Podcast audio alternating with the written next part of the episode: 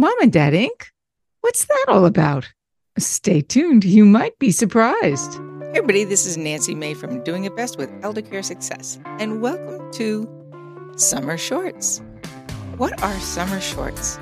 Well, everybody knows what those are. Those are the things that you buy in the store that have bright colors. They could have palm trees, alligators, flamingos, whatever they are on your shorts for the summertime.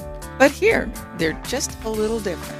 We're doing Summer Shorts Eldercare Success Style, where we're taking 15-minute segments and giving you tips, ideas, resources, and things that you can do to make life easier, better, and in some cases less expensive while taking care of those that you love, be it a parent, a spouse, a partner, or anybody else in your family. So hang tight. It's Summer Shorts. Hey, everybody. This is Nancy May in Doing It Best with Eldercare Success. And this episode, I am calling Mom and Dad, Inc. There's a reason for that, partially because over the years in taking care of my folks, I realized that all the business skills that I had actually helped me take care of my folks.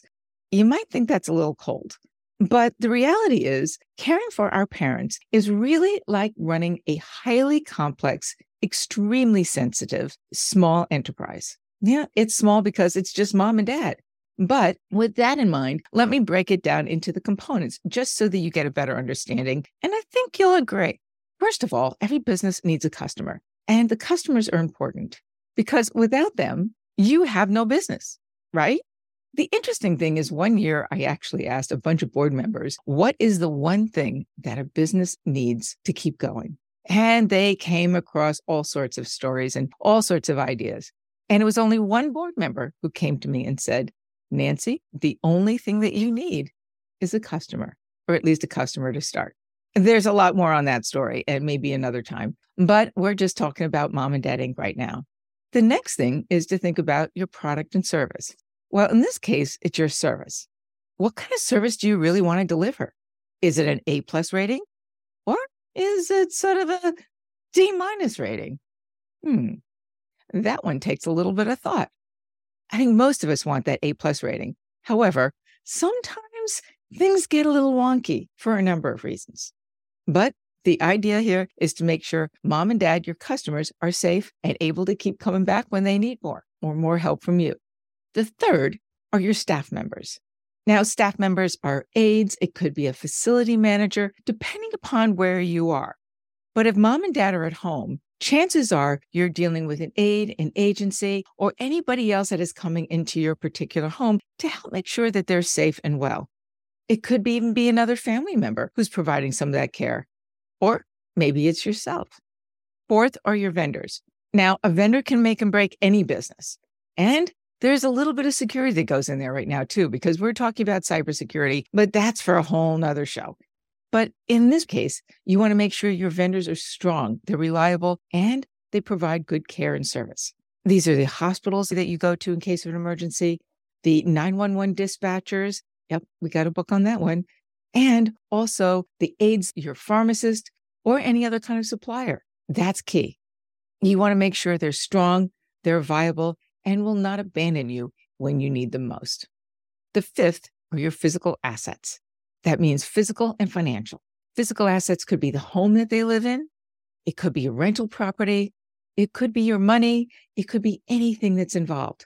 But money is important because without that, we have to understand that there is no business, right?